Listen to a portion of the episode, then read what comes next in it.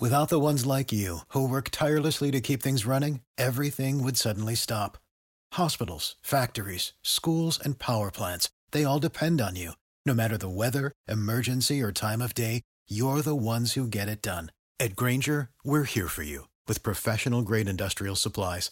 Count on real time product availability and fast delivery. Call clickgranger.com or just stop by.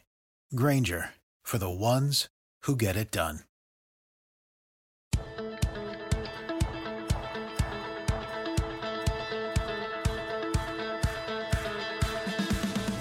Hey, everybody, it's Joe Trippi, and welcome back to That Trippi Show. This week, a bombshell in the House investigation of January 6th. Shocking, but surprising. I don't think so. To talk about it, we welcome Hunter Walker, author of the newsletter The Uprising, and his work has been featured in Rolling Stone, The Atlantic, The New Yorker, elsewhere. And his article, uh, the, the headline this, I uh, just want to read it to you. January 6th protest organizers say they participated in dozens of planning meetings with members of Congress and White House staff. This has obviously been explosive, getting a lot of attention. And I, th- I think the allegations of members of Congress and White House staff being involved in January 6th planning, I think we all thought that was true, but this is a significant uh, article, I think, a piece of uh, real uh, journalism that uh, is making it clear there's more more here than, than than we know. So Hunter, welcome. Thanks so much for having me, Joe. Listen, I mean, for those who haven't read it, and by, by the way, we'll put a link to the article in our show notes. But for those who who, who have not read it yet, could you could you walk us through what we know, uh, mm-hmm. given your reporting on this?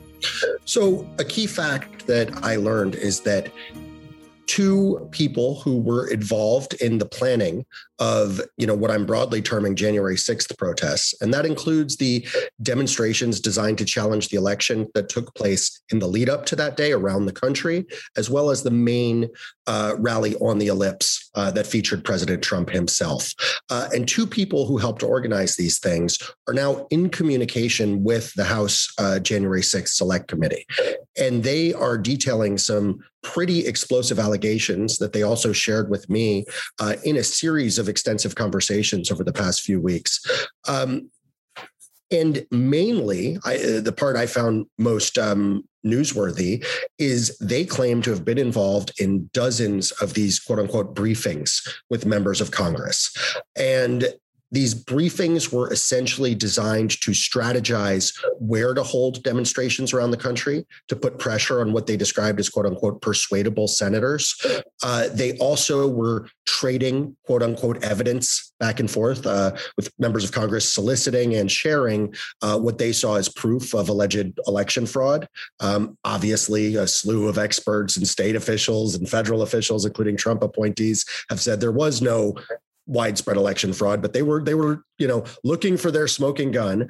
Um, and this took place in the lead up to the major rally at the Ellipse also they said they were in touch with white house white house staff. Uh, mainly they said the chief of staff mark meadows you know weighed in at a couple key points as an interlocutor when members of the different protest groups were kind of fighting with each other. Um, and one main concern was this far right activist ali alexander who hosted um, a quote unquote stop the Steal" rally on the north steps of the capitol.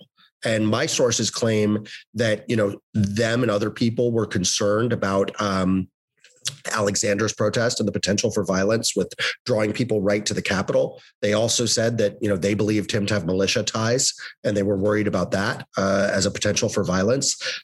According to multiple sources, these concerns were brought to Mark Meadows, and uh, it's not clear what he did about that. But of course, the whole thing is notable because this was a political rally. I mean, Mo Brooks, a congressman who spoke on the ellipse, has previously tried in court to allege it was government work, and it has explicitly been ruled to have been a political event. And Mark Meadows, as White House staff, is not supposed to be involved in that at all. Of course, these Hatch Act violations became a little bit routine in the yeah. past couple of years and haven't been enforced, but there's a lot there, basically. Well, let's let's name names. Uh, you know, the the members of Congress, Paul Gosar, Lauren Boebert, uh, Mo Brooks, of course, uh, Madison Cawthorn, Andy Biggs, and Louie Gohmert. Well, we could have predicted and of course of course mtg yeah, yeah i'm sorry yeah. yeah. she's yeah mtg of course yeah my, my source said quote i specifically remember marjorie taylor greene i believe something right. like that and so these all these and their or their staffs uh, i understand there's a, a, difference there but according to your mm-hmm. sources involved in dozens of meetings to plan this thing we're involved in in in in planning it we're, by the way i mean the one question i had were, were any of those meetings tours of the Capitol or anything? I mean, uh, uh, did you get any understanding if it included some of the the tours that happened the days before, sort of letting people in on what offices were where and things like that, or or did you not get that far? So, in terms of um, you know the meetings and the members of congress you're absolutely right that you know the sources who talked to me about this said it was members of congress and their staff and as you pointed out earlier you know this is not surprising to a degree. You know, I think my story is pointing out the extent of White House involvement. It's pointing out exactly what these members of Congress were engaged in. And also it's showing that there are, you know, cooperating witnesses starting to come forward, which is, I think, quite notable as the investigation heats up. But there were already extensive indications that these members of Congress were, you know, supportive of and participating in these events. Multiple uh, of the members that you listed there were billed as speakers that day. Uh, Madison Cawthorn and Mo Brooks, yeah. who, according to Slate, was wearing body armor, uh, both spoke with Trump at the Ellipse. Lauren Boebert, Marjorie Taylor Greene, and Paul Gosar were all billed speakers at this quote unquote wild protest. And these people participated in the effort to overturn the election on the House floor and at these other events around the country. So, you know, in a way, we already knew that they had some level of communication with the organizers. My story essentially just explains what that was alleged to be from the organizer perspective. It also includes an allegation that Gosar went a step further than everybody else and dangled this quote unquote blanket pardon in an unrelated ongoing investigation in an effort to encourage these organizers to hold these events and stay involved. So just so just so I'm clear, Gosar with a pardon. So he he essentially uh, allegedly was working with the White House on this because last time I checked, Gosar couldn't pardon people. so, you know, according to uh, both of these sources, Gosar did indeed um, dangle a pardon in front of people and say that, you know, he implied that he was in direct communication with the president. And the direct quote, he said, uh, our this is uh, one of the organizers who spoke to me. Our impression was that it was a done deal, that he'd spoken to the president about it in the Oval in a meeting about pardons, and that our names came up. They were working on submitting the paperwork and getting members of the House Freedom Freedom Caucus to sign on as a show of support. Uh, and they said that um, they received, quote, several assurances about the, quote, blanket pardon from Gosar, who said, I was just going over the list of pardons and we just wanted to tell you guys how much we appreciate all the hard work you've been doing.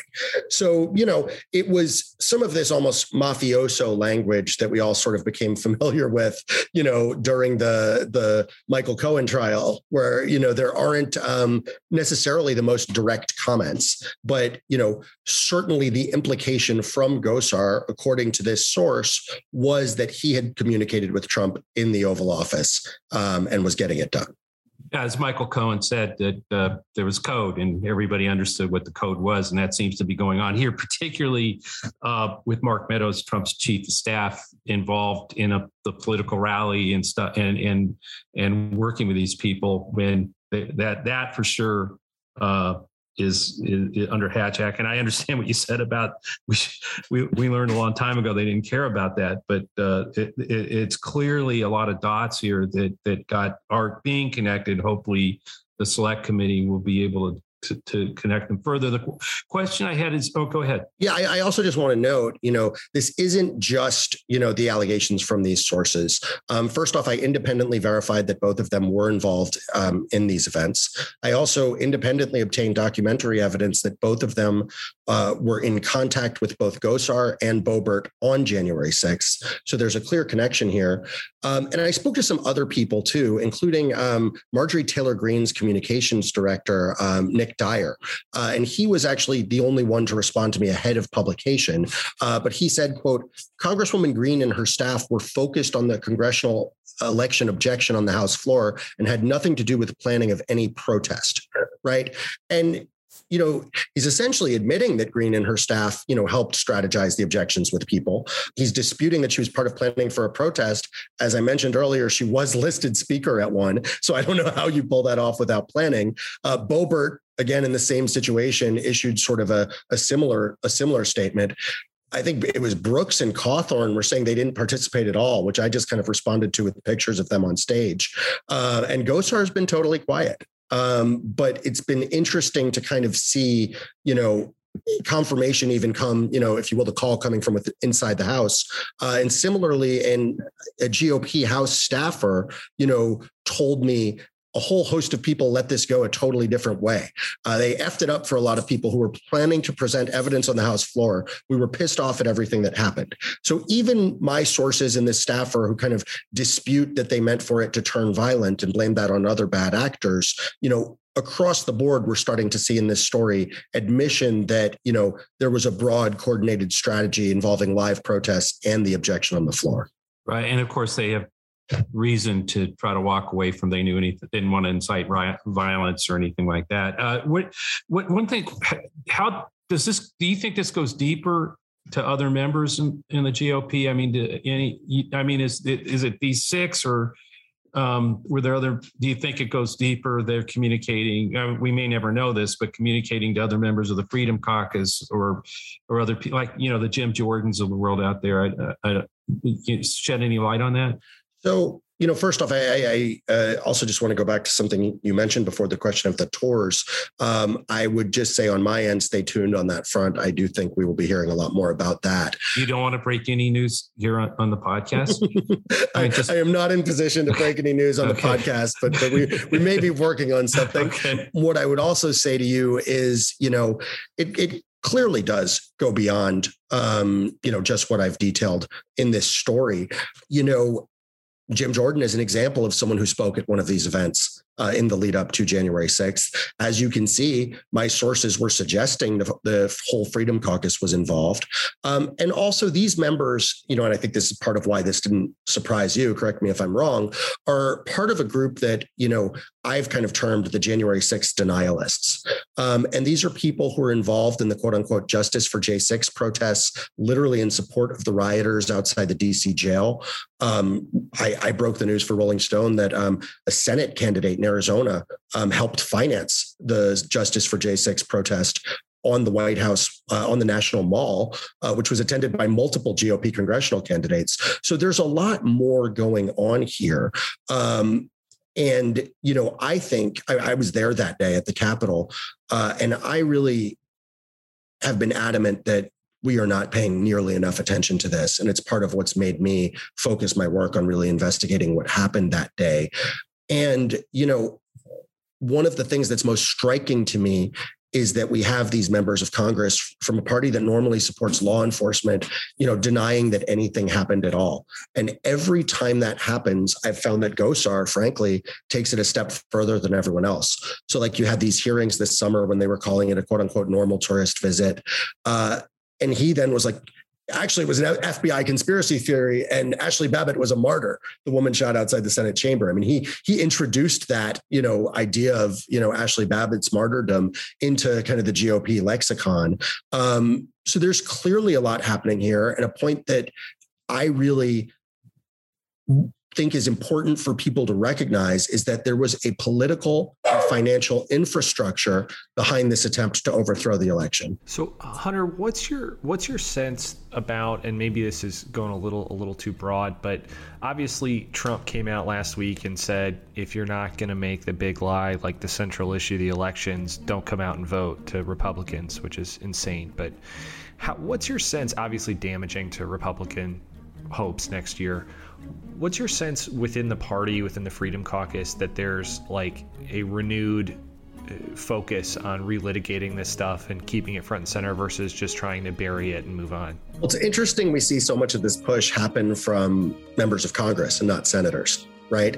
Um, and you'll note my sources told me that literally some of the protests were designed to push senators to come on board because they needed right. at least one yeah. um, for you know a, an official objection uh, to the electoral certification. They ultimately got only a handful of senators and over hundred House members, and to me that's just a vivid illustration of the fact that you know election denialism and, and election conspiracy theories are good for the red meat of the right. base in the tightest districts, but it's not necessarily something popular statewide or on the national level. But I think we cannot ignore this because uh, the president, along with you know. Uh, his campaign work uh, is essentially pushing um, the election of people, including at the hyper local level, who support his agenda. Uh, we're seeing it on school boards, but we're also seeing it with election infrastructure. And, you know, if people who are not interested in election realities are involved in election administration, that could get very scary very fast. You mentioned, I think, on Roland Martin's show, was it yesterday, the day before, that it, it th- mm-hmm. this this Last could night. have been so much worse, right? And I know you're, you're talking about the the kind of future implications. But on January 6th, this thing could have gotten really out of out of hand. Yeah, I mean, um, you know, I was talking to a member uh, of the Capitol Police yesterday, and they were reminding me that um, there are officers were still out to this day, you know, nine plus months later, um, with injuries that they sustained at the Capitol. In that hearing in July, where members of the Capitol Police and the DC Metropolitan Police Department spoke up, uh, they talked about engaging in quote unquote medieval fighting. In my newsletter, The Uprising, I've done my own reporting um, showing that police records, you know, detail how many guns were seized from the crowd that day. And that's with you know the vast majority of people not being arrested or searched by police at all we already know there were guns in the crowd.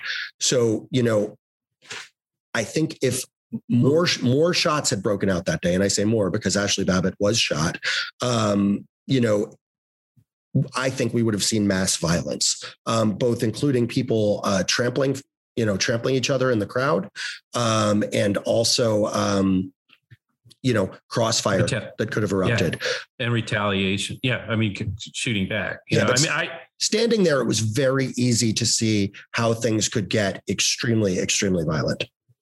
Well it's you know when you were talking about alexander i think in your piece you you talked about how you know they they knew they weren't there to sing kumbaya or something. I can't remember exactly how you you put it but it was you know, you know it wasn't like they were putting up a peace sign uh, that they were these people were really really angry, you know, and had been fired up to do something here.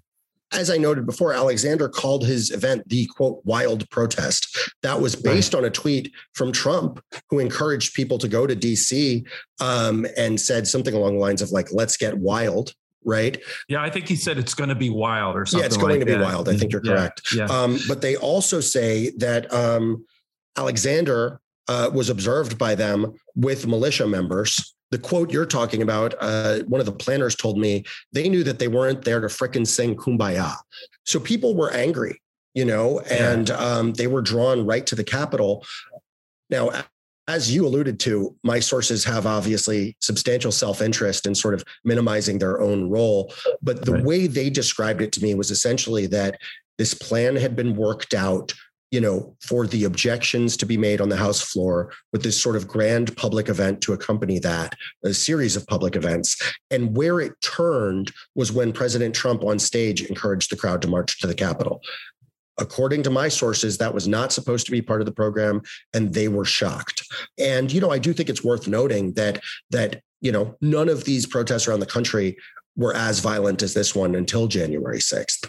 Right. Um, and what's interesting is if you take the word of my sources, that identifies the Alexander Wild protest as one of the more you know dangerous elements of this and members of congress were billed to speak there so members of congress were involved in what seems to be the most aggressive and reckless element of this whole day so why i mean getting back to the sources why do you why do you i mean was it because they didn't get the pardon didn't happen? I mean or or you know why do you think they they can't came forward? I mean they're they're, they're pretty much still pro pro trump correct? Uh, uh, in my reading of the story. They absolutely specified that they you know still believe in um, what they see as the quote unquote america first agenda. Um, but they also talked to me about feeling angry and feeling abandoned by Trump. Um, you know, and I think it's part of that is their view that he's the one who turned the rally violent, you know, or, or, that he really encouraged that. And then no one involved got legal protections. He's being relatively quiet, other than these emailed statements and trying to influence races. And I think, you know, they're clearly feeling pressure uh, on the legal front. Um, and, eh, you know, there's not much he or his allies can do about that for the time being. But they, I mean, they, they, so they see Trump as a bad actor in this, or, or, I mean, that's what I mean. Is just right. trying to get a sense of the, the agenda versus the, you know, what he his actions that day. I mean, specifically, you know, they obviously are Trump supporters. Specifically, you know, what they saw as a problem that day, and I'm, I'm again just grabbing this specific thing, was that moment where he told the crowd um, to go to the Capitol. And you know what what they basically said is that that was yeah yeah. here here it is. Uh, the organizer told me quote the breaking point for me was when trump starts talking about walking to the capitol. I was like let's get the f out of here. So you know, according to what what they said, and uh, you know, uh, this is sort of a an account that was basically echoed by Marjorie Taylor Greene's office on record. There was planning for events. There was planning to object, you know, to the results. And by the way, Greene's office pointed something out that I think is worth mentioning. Democrats, House Democrats, some did object to Trump in 2017. So, sort of among these people, I think there was a view that they were engaging in, you know, what Trump and his allies often have, which is kind of a hyped up version of normal political gamesmanship. Right. In their view, and again, you know, I think we, we both must be careful in acknowledging the self interest here. I mean, I've, I've granted these sources anonymity because, you know, they are talking to government investigators you know who are looking into a violent crime but i think it's important to be clear that you know they certainly have interest in putting their own spin on things right but you know that has been echoed elsewhere that there was this clear political planning uh, and it somehow turned violent. And i think that's the point that investigators really need to dial in on. You know where was this beyond what we would see for a normal protest? So you know who brought in militia elements? Who ignored concerns from organizers if there were any? And then also this question of you know the the pardon offer that to me would seem right. clearly inappropriate. And who paid for it all or uh, you know who, who, financed it. So my understanding is that um, prior to these witnesses the committee's investigation was largely focused on the financing. And we do know some elements of that already. Um, amy kremer's group women for america first you know uh, mike lindell uh, is someone yeah. who's been named as being involved to some degree. You know, we also know of these people who sort of finance bus trips. I think that includes Ginni Thomas, uh, the Supreme Court Justice Clarence Thomas's wife. Um, so we, again, just as with the involvement of members of Congress, some details are already out there. I mean, this thing played out on live TV in front of all of our eyes. The question is, you know, what parts is the House Select Committee really going to incorporate in their investigation? What will they be able to fully confirm? And then, most importantly, what is Merrick Garland going to do? Uh, that, that's the big question. That's the million dollar uh, question. Question. I, before we go, I, I, want to ask just a couple more. We're, uh, you know, how deep into the White House staff? I mean, obviously the chief of staff, Mark Meadows, that's pretty incredible. Uh, but were there other White House staffers involved? Do you think, or or I mean, does that go deeper too, like we were talking about with Freedom Caucus, or was it just a few people so like Mark knows? There were elements of the campaign apparatus involved. Um, so Katrina Pearson, who worked on both of Trump's election campaigns, is someone that my sources described as their quote go-to girl uh, to liaise with Trump mm-hmm. world. Um, then uh, Caroline Wren, uh, another person who I think I forget, for, forgive me, people go in and out so much. I forget if she had an administration position or a campaign one, but she was also helping organize the rally. Um, Meadows is obviously notable just because of his stature, right. you know, and the fact he clearly is a staff member. But it's also important to you know analyze and look at what the committee has already shown interest in so they've made quote unquote sweeping uh, records requests to a slew of executive branch agents and keep in mind the Biden administration controls those records now, even though they are directly from the Trump White House and Pentagon. They also made requests to telecom companies, social media companies, ranging from major things like, you know, um, AT&T to uh, much more obscure stuff like 8chan and, and some Reddit forums and the Donald dot win. Um, so A, they're going to be in a position to substantiate a lot of stuff. But B, when they look at the when we look at the names of individuals whose executive branch communications they were interested in, it's clear that you know the committee is investigating things going beyond um, even just these rallies, including like the installation of Kashyap Patel um, you know, a, a, Trump loyalist in the national security apparatus in the days after the election. Um, they're trying to talk to Jeffrey Clark from the um, Justice Department, right. uh, who I think was sort of involved in, you know, these pressure attempts to overturn the election. So yes, it is very clear that, you know, uh, the investigation is looking into multiple aspects of this, um, and it goes well beyond, you know, just a few members of Congress and just a few staffers. The main question is going to be if the House investigation makes any criminal referrals um, to the Justice Department, does the DOJ take that up? And also, at the moment, the FBI investigation, which is the largest in the Bureau's history, is essentially operating the opposite way that the House Select Committee is. Um, and I've talked to sources familiar with that investigation, and they say it's basically a traditional criminal investigation approach where they're treating uh, you know this as a pyramid and they're starting from the bottom and working their way up right way up it yeah. remains to be seen and the bottom in this case is the people who were physically in the capitol um, it remains to be seen how long it takes uh, the FBI to, to move and also how high up they're willing to go. The committee has essentially taken the opposite approach and they're focused on the highest level organization of this. We can see that through the subpoenas and records requests, you know, but but they don't have criminal authority. They can only refer right. things over to the DOJ. So that was going to be my, I, I, don't know, maybe that's the answer to my question. I was to say, well, where do you think this goes next? Uh, uh, but it, it, it, it does seem like you've got the top down coming from the top select committee and the and the FBI doing just a traditional let's grab the three or four or five hundred people, interview them, charge them, see if we can find out who the next level is, and keep going up that way. And like you said, do they continue to go up, or is that it? You know, we, you know, we'll see how much the committee is interested in focusing on this, and importantly, how much of you know what these witnesses and potentially others uh, may tell them can be substantiated. But you know, we did see yesterday in a uh, Senate oversight hearing with the Judiciary Committee, um, Alex Padilla, the senator from California, asked Merrick Garland to essentially do quote review and consideration of the Rolling Stone article and uh, the allegations in there. So you know, I think that is basically the next question. And, and frankly, you know, I, I the article came out, I guess, four or five days ago. In the time since, I have not yet gotten to a place where I can confirm how much uh, the committee is going to focus on, you know, alleged involvement from members of Congress. I mean, I think, you know, their colleagues essentially, and and the political aspect of this has always been a bit of a third rail um, because it's a lot easier to arrest a guy, you know, who has no connections and can't, you know, and and whose argument that it's a witch hunt doesn't have the bully pulpit of Congress or the Trump email list. It's a lot easier to go after that person than it is to kind of litigate the fact we have this authoritarian strain inside our government right now.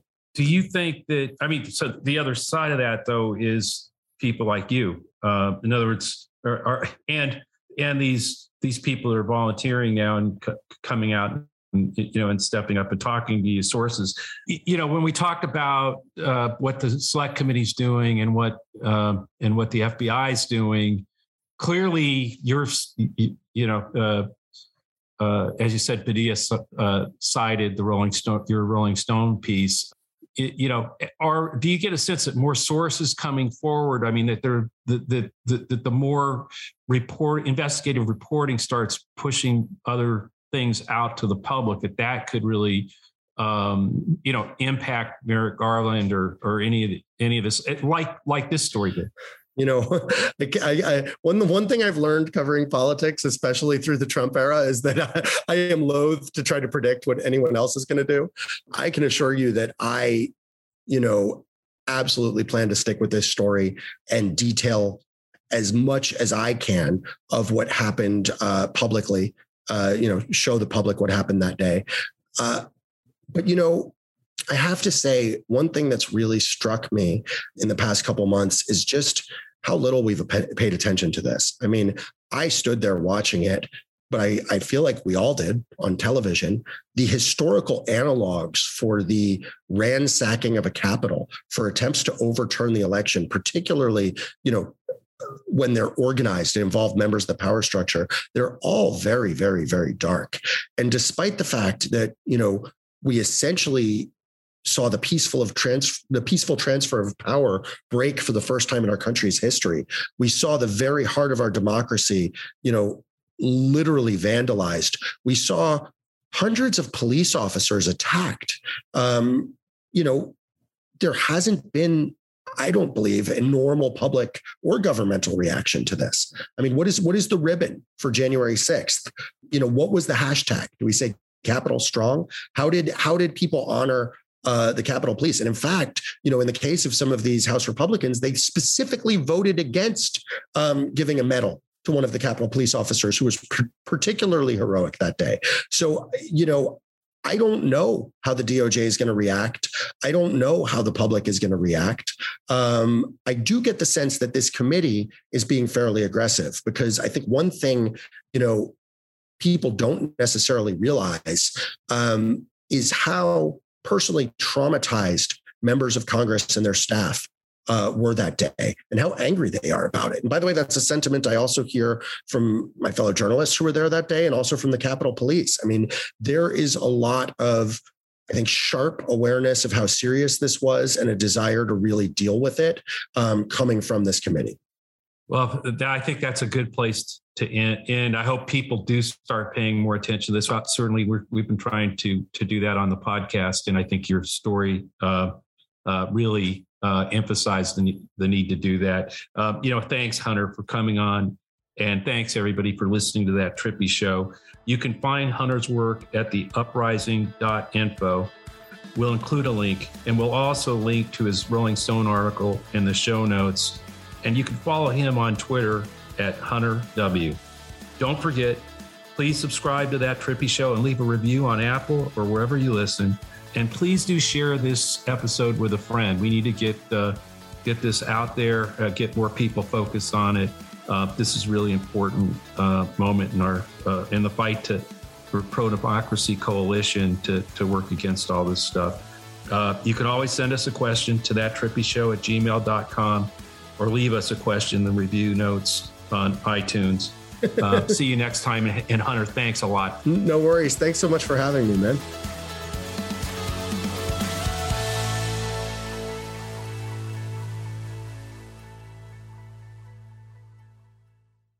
Did you know a 2018 study showed half of prenatal vitamins tested had unacceptable levels of heavy metals?